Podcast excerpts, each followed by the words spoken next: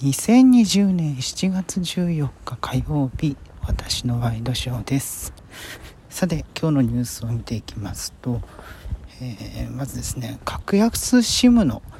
ブランドである日本通信が今日発表した新プランが注目を集めています。これ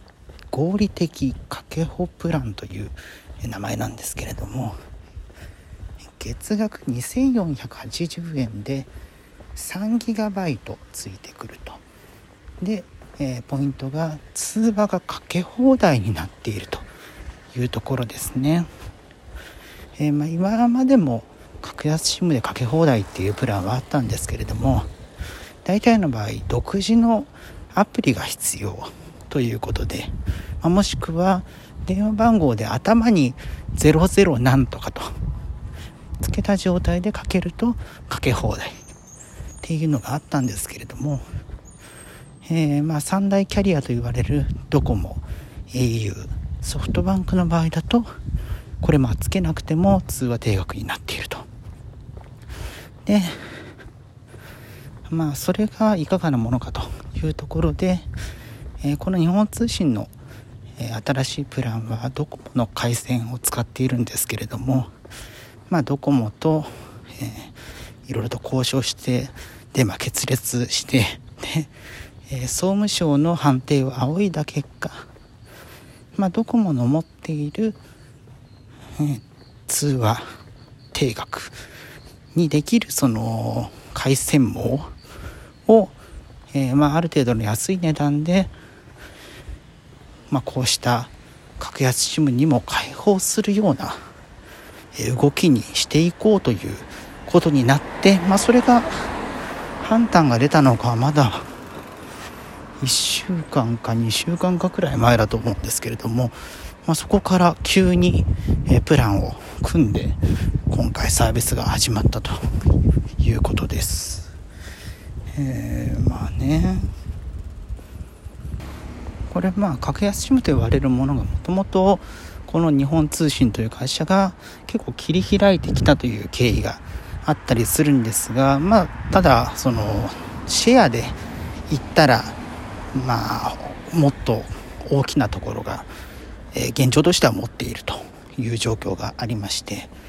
まあ、今回の通話定額を開放するという動きの先陣を切ったこの、えー、日本通信の新プランによってですね別の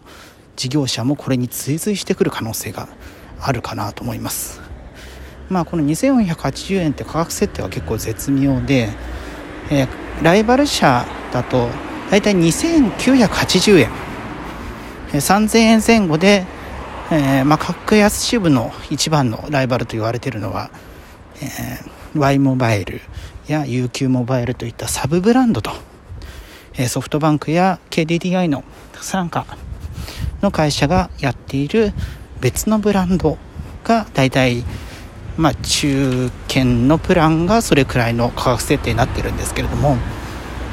でもその場合でもこの通話完全無制限で2480円というところまでは行っておらずだいたい Y モバイルで1回10分定額が2980でプラス1000円するともう制限なしみたいな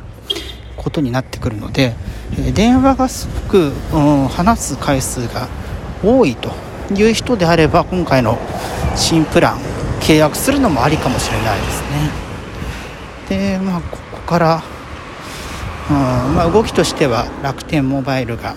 え2980円で、え通話もデータも無制限というふうにしているんですがただこの楽天の通話無料っていうのは特別なアプリが必要になっていてちょっとさっき言ったプレフィックスと、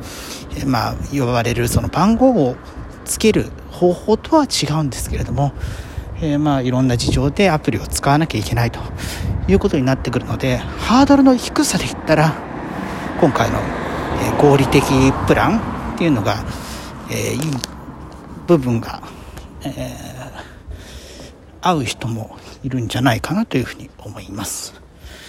えー、ということで今、えー、道を歩きながらですね、喋、えー、っておりますが、